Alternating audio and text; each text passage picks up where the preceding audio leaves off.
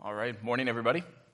Uh, my name is David Sorn. I am the lead pastor here at Renovation Church. We are in the middle of a very important uh, series on what the Bible teaches about gender and sexuality. Uh, we are in week two today, uh, and so we're going to be diving into the topic of sexuality and same-sex attraction. Uh, as I said last week, I've spent much of this past year uh, reading, preparing, uh, studying uh, for this uh, series, and there's so much that I want to share with you.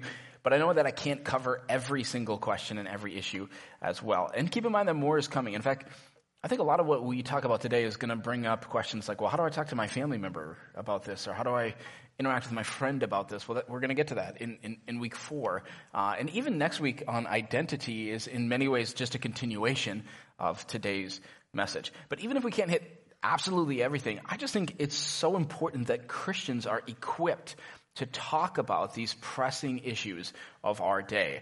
And I want you to feel knowledgeable on this issue. And I want you to be able to speak on it as mature Christians do. And we're called to communicate as Ephesians 4:15 says, by speaking the truth in love. Uh, truth and love are uh, symbiotic, right? They should be a package deal. Like you don't want to speak the truth in a way that isn't loving, and you you also don't want to lie in the name of love. No, we, we speak the truth in love.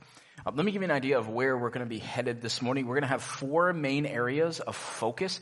Uh, number one, we're going to look at what does the Bible say on this topic, and then we're going to look at the two most common objections to what the Bible says, uh, and then based on what the Bible says, we'll ask then, well, how should I live? And when I talk about that, that's going to bring up another objection for a lot of you, and I'll try my best to answer that as well.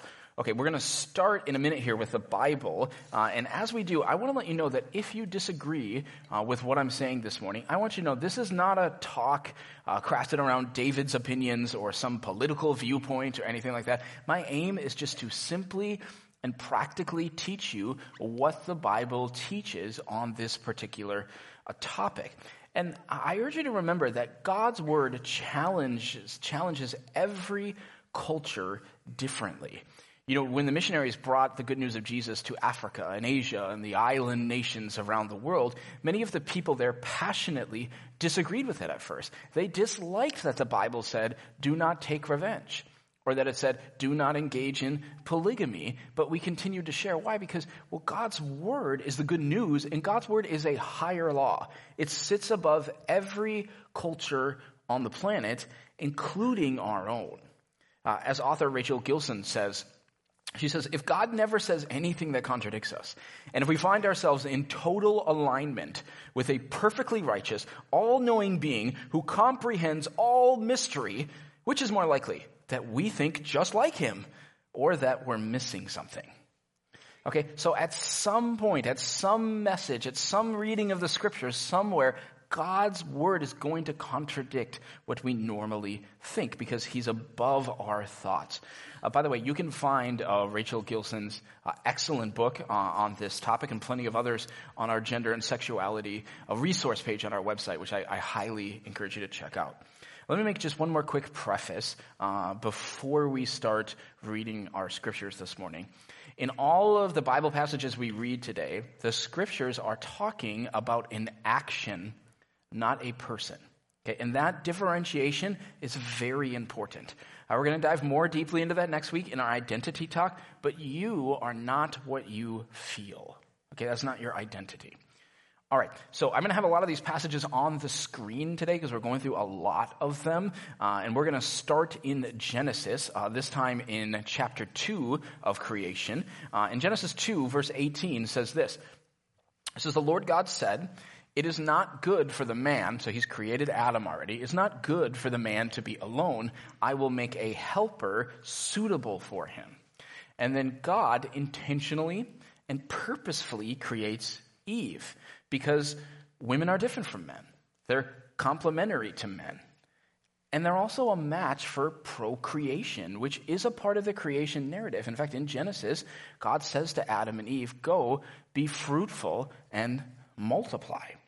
Uh, the next passage that's relevant uh, to our discussion comes from the third book of the Bible, the book of Leviticus. And this is a passage that is quite often uh, misunderstood. So let, us talk about this one so it feels less tricky. Uh, here's the verse. Okay, to the men, the passage says, Leviticus 18, it says, Do not have sexual relations with a man as one does with a woman, that is detestable. There's a similar verse in uh, chapter 20 that essentially says the same thing.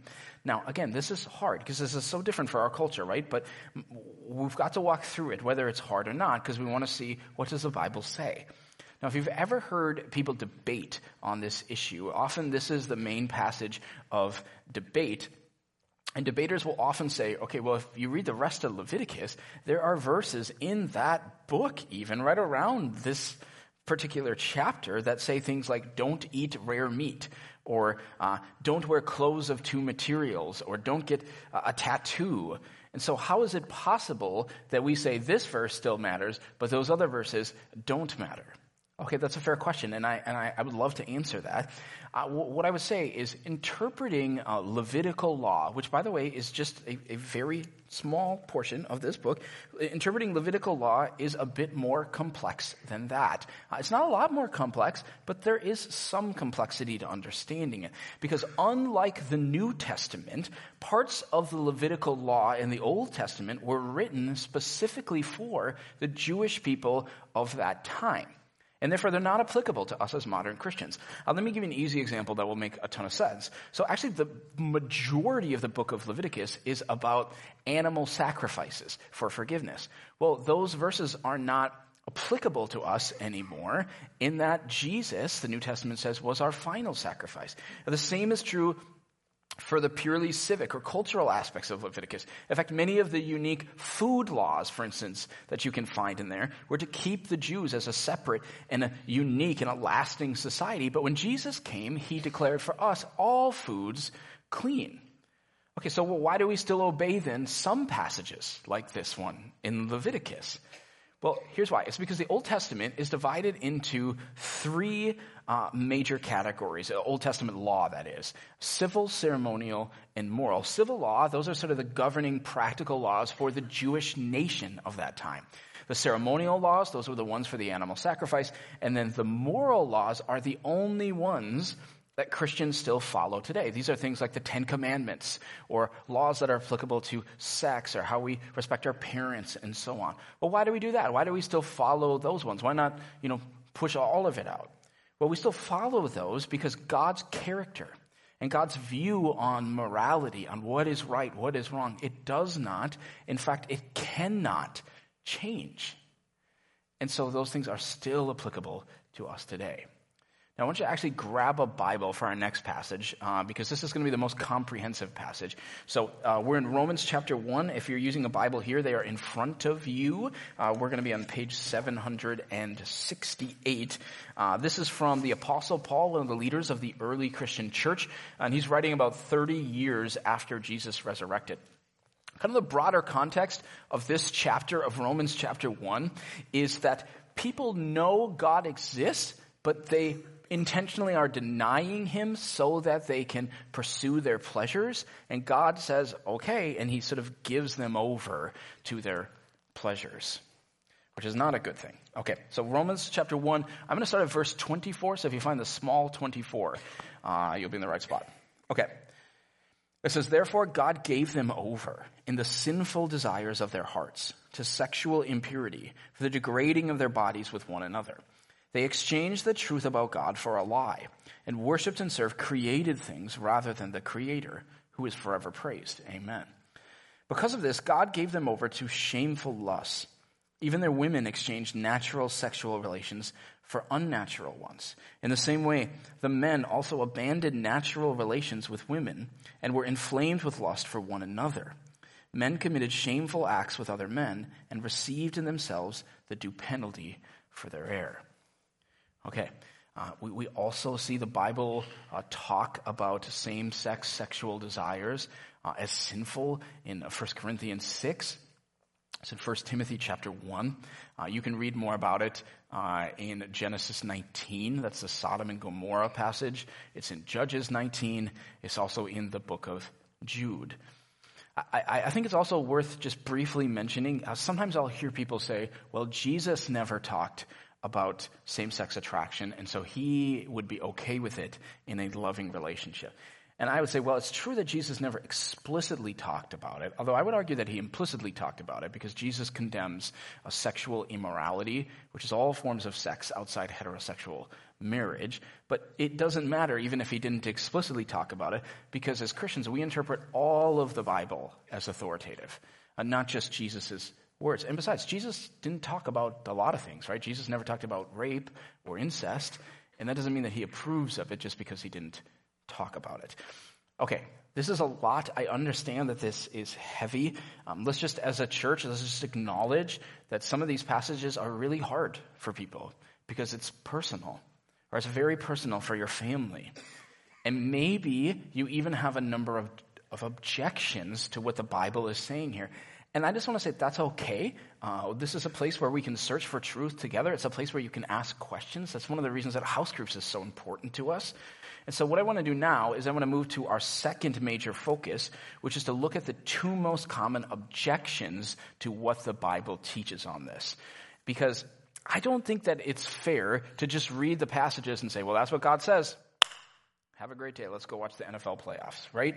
I think that we need to look at these objections and try and faithfully answer them. I want you to face up to it. I want us to look at it. And I want you to be able to intelligently and graciously respond to even the objections of the day.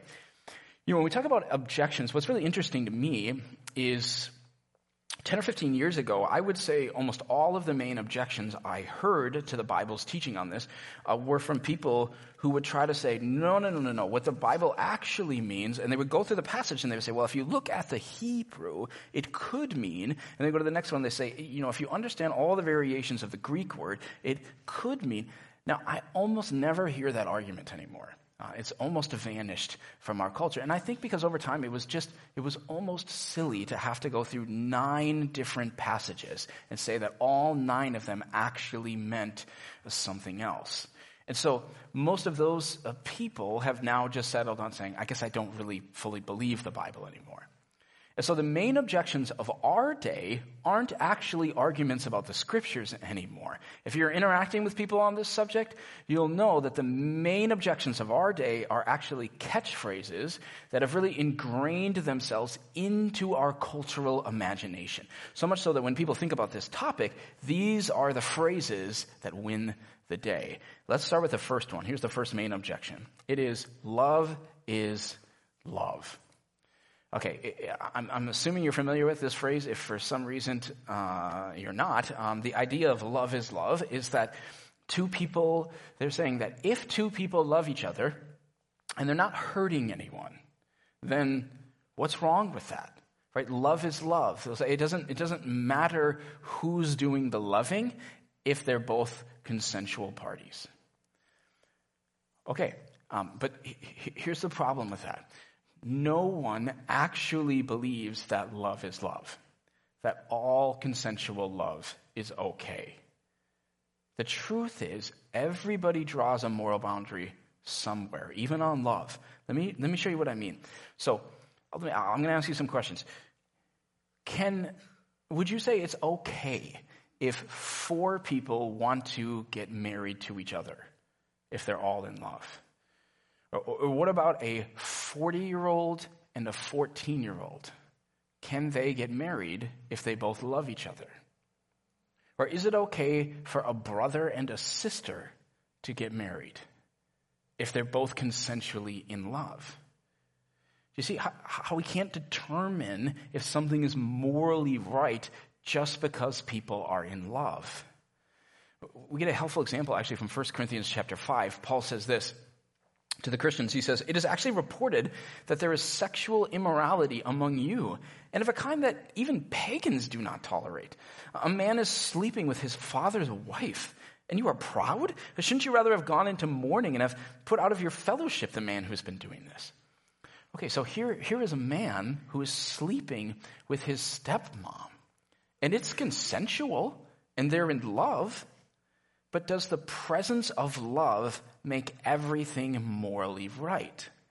And I'm going to guess that almost all of you are going to say no. Some of those examples that you listed, even though they're in love, I would say no, that one is not okay, that's not right. And I would say, why? Tell me why it's not right. Well, if you're drawing a boundary somewhere, why do you draw the boundary where you draw the boundary? And I find when I talk to people that most people haven't actually thought deeply on that. It's just it's maybe a mix of emotions of what they feel. Honestly, for most people, they're just influenced by our culture's current tastes. But the problem is, our culture continues to change and change and change its boundaries of what is morally acceptable love. I can tell you, we are almost certainly going to be debating the morality of polygamy or polyamorous relationships over the next 10 years in America. And while the culture's boundaries for love continue to just rapidly change in front of our eyes, the Bible's boundary for romantic and sexual love is fixed. It doesn't change. Because of God's wisdom, right? Because of his creation design. And even if someone has crossed that line and they're on the other side of that line, it doesn't matter if they're still in love or even if they're faithful. Author Sam Allberry says it this way He says, consistency and faithfulness while sinning, so while on the other side of the line, in no way diminishes the sin. Okay, but let, us say that you, you even agree that romantic and sexual love has to have a boundary. And if you're going to pick a boundary, you might as well pick God's boundary and not the culture's that is going to always change. What do you do, though, if you personally still feel this way and you have these desires? And that leads us to what is the second main objection of our time, and that is this but I was born this way. Now, we, we talked through this fairly extensively uh, last week in our gender discussion, but I think it's worth noting that because Adam and Eve fell into sin in the garden, all of us are born in a fallen state. We're born with a sinful nature. And what that means is that our minds, our desires, even our actions are predisposed to sin. And therefore our feelings, our desires, they can't actually be trusted. They can't tell us who we are because those desires are broken. And besides, our predispositions, they don't excuse our actions. So like if someone is born uh, with a predisposition towards alcoholism, which scientifically many people are, that doesn't give them the right to then go out and get drunk every day. And we're going to talk next week about how our sexual desires cannot be your identity. Whom you feel sexually attracted to is not who you are. It's a desire you have, sure, but it's not the core of who you are. And when people say, but I was born this way, why do we then proceed to describe our feelings? Like, if we're going to say, I was born this way, why do we not then reference the physical bodies that we were born with? Because our feelings can change all of the time, but our bodies are fixed, and our bodies were designed sexually for the opposite sex. We were born that way. You know, one of the things that I love about Christianity is that it has such a high view of our bodies. See, to, to many secularists today, the body is just like a bag of bones. But the real you, they say, who you really are is your mind. It's in your feelings. And, you know, do whatever you need to do to your body to make your feelings feel right. But God's word says, no, no, no, no, no. You are a unified being. You're a soul composed of mind, spirit, and body. And all of those things are you and who you are. I also think that's really important to point out that this I was born this way argument has been such a strong and compelling argument for so many people over the last generation, probably 25 years.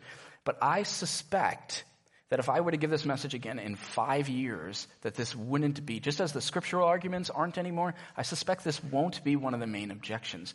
In fact, I'd even go as far as saying I think it may be politically incorrect to even say I was born this way 10 years from now.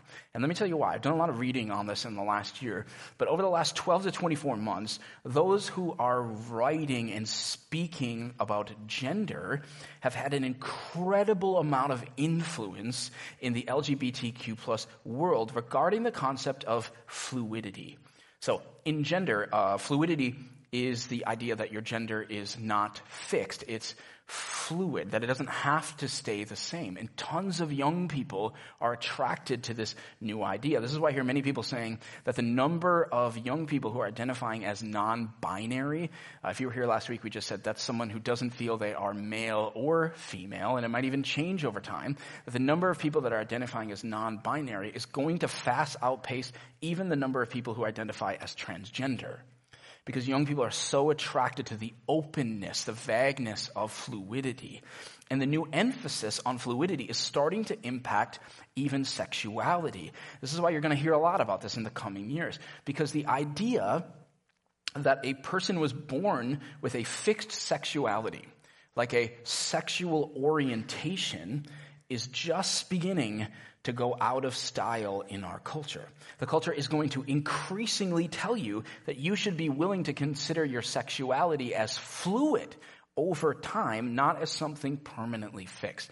Uh, let me prove to you that this change is already happening of right in front of our eyes. So uh, look at this chart about women, for example.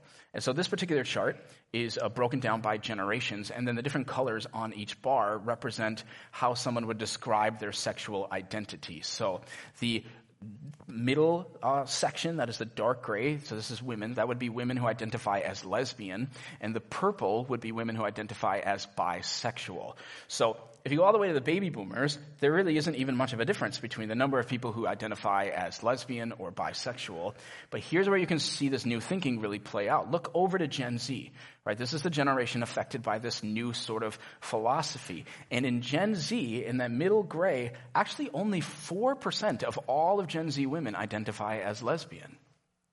But 20%, that's one in five of all Gen Z women identify their sexuality as bisexual. In fact, there was a recent study of high school students.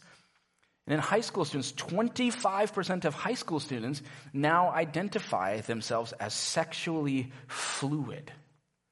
And so the idea of I was born this way and only this way is falling out of favor. In fact, some in the secular culture might even consider I was born this way as narrow minded. Okay, why does that matter? Why, why, does it matter to talk about that sort of intramural debate there? It matters because thousands upon thousands upon thousands of Americans have made their same sex sexual desires their identity everything about who they are because the culture convinced them you were born this way. This is who you are. And now that same culture is saying, actually, that's not really true because sexuality is going to change over time. And so, hear me on this. The culture is going to change its mind and change its mind and change its mind and change its mind because it has no fixed morality. And so, I just urge you, if you're trying to figure out your life, anchor on to something higher. Okay? The Word of God is a rock in ever changing, turbulent waters. And if you do that, you say, I just, I get it. This is changing like crazy. I just want to believe in something solid. If you do that, I think the next question is what do you do if you, practically, what do you do if you are a Christian who is experiencing personally the temptations of same sex attraction? And this is our third major focus for the morning. How then should I live? Firstly, I would say to you, please remember that the Bible clearly teaches, teaches that to be tempted is not a sin. Jesus was tempted many times, and yet the Bible says he never sinned. It's only sinful when we act upon our temptations in lust or in sexual acts. But what about your desires? I think for a lot of people, I think what many Christians ask is Will God change me? Will, will my same sex attraction go away? And I would say, I don't know. I don't know. I do know that the Bible teaches that the more we obey God, the more we grow in God, our sinful desires, they weaken in their dominance over our lives, but will they go away? I think if we're going to better understand that question, and it's an important question, I, I, I, think it's helpful to look at some comparisons of other sins that we fight. For instance, I know plenty of people in this church who have, with God's help, fought against the strong foe of alcoholism.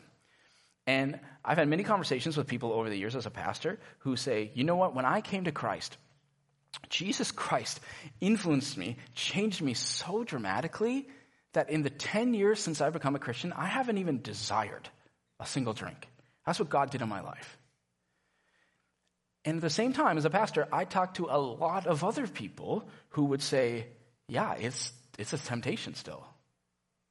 It's totally a temptation for me. But through my faith in God, through my recovery program, through my daily surrender to Him, right now I'm living in sobriety and freedom. And I praise God for that. Okay, that's how God works. But sometimes God does provide radical healing and radical change. And those are moments we, we glorify God because He's doing something miraculous. And for whatever reason, God is up to some of that in America right now. One of the things that's kind of fascinating to me is some of our best Christian thinkers and writers in America right now have this exact story. Uh, Rosaria, Rosaria, Butterfield is a great example of this. Or Rebecca McLaughlin, who's brilliant. Uh, Jackie Hill Perry. Uh, they were in lesbian relationships. They came to Christ, found out about Jesus, and now all three of them actually are married to a man. And before you go, oh, come on. Let's, let's look at the word of God here. 1 Corinthians chapter 6. What does God say? He says, Or do you not know that wrongdoers will not inherit the kingdom of God? Do not be deceived. Neither the sexually immoral, nor idolaters, nor adulterers, nor men who have sex with men, nor thieves, nor the greedy, nor the drunk, he's going after everybody, okay? Nor drunkards, nor slanderers, nor swindlers will inherit the kingdom of God. Look at this, verse 11. And that is what some of you were. But you were washed. You were sanctified. You were justified in the name of the Lord Jesus Christ and by the Spirit of our God. Now, what you need to know contextually is Corinth, where he's writing this letter, was like the Las Vegas of the ancient times, but like way worse. Okay? And so Paul is literally writing this letter to a group of people, many of which had personally engaged in same sex relationships. But now, because of their walk with Jesus, he's saying, that is what some of you were. And we look at the list of all those other sins and we go like, oh yeah, God can change that in your life. But here we're so apt to say like, oh, he wouldn't do that. He can because he's God. Okay? And so God absolutely can take a desire away. He can change our desires. But sometimes he doesn't. And I think it's just as important to biblically understand that. You know, later Paul writes another letters, letter to the Corinthians, and he tells them that he has this thorn in his flesh, a messenger from Satan. Now, we don't know exactly what that was. Some scholars think uh, it was an illness or an ailment, uh, maybe a sin that he can't get past. But Paul says this, 2 Corinthians chapter 12, verse 8. He says, Three times I pleaded with the Lord to take it away from me. But he said to me, My grace is sufficient for you, for my power is made perfect in weakness. Therefore, I will boast all the more gladly about my weaknesses, so that Christ's power may rest on me. That is why, for Christ's sake, I delight in weaknesses, in insults, in hardships, in persecutions, in difficulties. For when I am weak, then I am strong. And so Paul's actually praising God here for his remaining difficulties because they will actually end up being the reason that he presses deeper into God. Like the thorn itself, it's clearly not a good thing, but God allows it to remain because growth is going to come from it. And so understand this God uses both of these methods to grow us in Christ. Sometimes he removes our difficulties. And sometimes he teaches us dependence on him in our difficulties. And both of those ways are ways that God will mature you in Jesus Christ. And I think understanding this is really, really, really important. to understanding biblical teaching on this subject. Because otherwise we're left with what is like almost more like a prosperity gospel. Like, well, if God loved me, he would change me. I, that's not good biblical teaching. You know, a number of years ago, I remember seeing on social media uh, somebody I knew uh, came out as gay on Facebook. And I remember reading his status and just feeling his pain when he wrote this. He wrote, For years, I've been praying for God to change my same sex desires. Through many tears, through many long nights, I've prayed and I've asked them, asked him to take them away. But today those desires still come. And so now I'm coming out as a gay man. And I remember reading that and just thinking, oh man, I just wanted to be there and have the conversation. And one of the things I so, so gently wanted to say is just because our sinful desires remain doesn't mean that we can embrace them. It doesn't mean that they can become our identity. Because we're always going to have sinful desires. I mean, even the Apostle Paul in Romans chapter 7, he cries out to God, kind of in frustration and anguish, and he says, What I want to do, I do not do, but I keep doing what I hate to do. We're not going to be perfect this side of heaven. Those desires remain, and those desires are not our identity. Even our remaining sin, it is an opportunity for us to press deeper into our dependence and reliance on God. When we are weak, He is strong. Okay, but practically then, what do you do if, if your desires, even if God is sure lessening them along the way, what if they don't change? What if you never feel attraction to the opposite sex? Then what? I would say that you should pursue a holy life of following Jesus Christ like every other Christ follower, but because you would be choosing to not act on your same sex desires, you would remain single. But that then brings us to our added objection. Because as soon as I mention the word single, a lot of our hearts say this. We say, but doesn't God want me to be happy? That can't be his answer. Doesn't he want me to be happy? And the first reason we feel that way is because we have made a God out of sex in this country. And I would even say that we have made an idol out of marriage in the church. Marriage is not the goal of the Christian life. It's not even the goal of the next life, right? Jesus says in heaven we will neither marry nor be given in marriage. And let us remember that two of our great heroes in the New Testament, Jesus and Paul, were both what? Single. See, life without sexual intimacy or marriage is not a deficient life. But life without a deep and faithful relationship to Christ is a deficient life. And secondly, I think we wrongly think that singleness for the same sex attracted would be too much to ask because the rest of us wrongly think that our own Christian walks are just so much easier than that. And it wouldn't be fair to put that upon someone. Uh, author Sam Allberry, who lives as a single Christian, who still experiences temptations for same sex attraction says it this way. I want you to look at his words from his perspective. He says, Ever since I have been open about my own experiences of same sex attraction, a number of Christians have said something like this The gospel must be much harder for you than it is for me, as though I have more to give up than they do.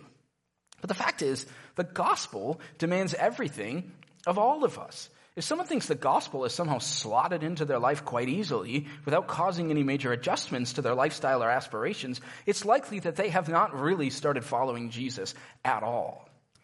Because the truth is, the Bible speaks strongly not just against same sex relationships, but you know what? It also speaks strongly against materialism. It speaks strongly against gluttony. It speaks strongly against not giving 10% of your money away. But the problem is we just kind of neatly excuse those verses, but then we look to the same sex attractant and say, hey, if you're going to be a Christian, you need to obey this. Well, what about us? Right? The truth is we all need to trust God in all things because God is worthy in all things and he's worth it in all things. But I think the reason that we're still back asking this question of, but doesn't God want me to be happy is because we're stuck back in Romans chapter one. We forgot that happiness is not found in the creation. It's found in the creator. I, I, I can't stop thinking about John chapter six these last two weeks in this series. John chapter 6, Jesus gives a really hard teaching, really difficult. And a number of his followers, they leave. They walk away. They say, This is too hard for us. I'm not following Jesus if this is what he's going to say. And then Jesus looks to his disciples and he says to them, You're not going to leave too, are you? And Peter looks right at him and he says, Where else would we go? You have the words of eternal life. See, Jesus Christ is so worthy. He is the treasure in the field that you sell everything to go get. Jesus Christ is the pearl of great price that you sacrifice everything for. You give up everything to get him because Jesus Christ is the one who came and died for your sin. And so you walk away from your sin so you can walk with him because he is the way to true joy and he is the truth that never changes and he is your life. Let me pray. Lord Jesus, I thank you uh, for your word, even though it's hard, even though it sounds so foreign in our culture today. God, give us the strength to trust you over all the objections. And Lord, I pray for anyone here who is in this struggle right now, that they would know your grace, they would know your love, your forgiveness, and that they would feel your strength and empowerment as they walk out on your path. It's in your name we pray. Amen.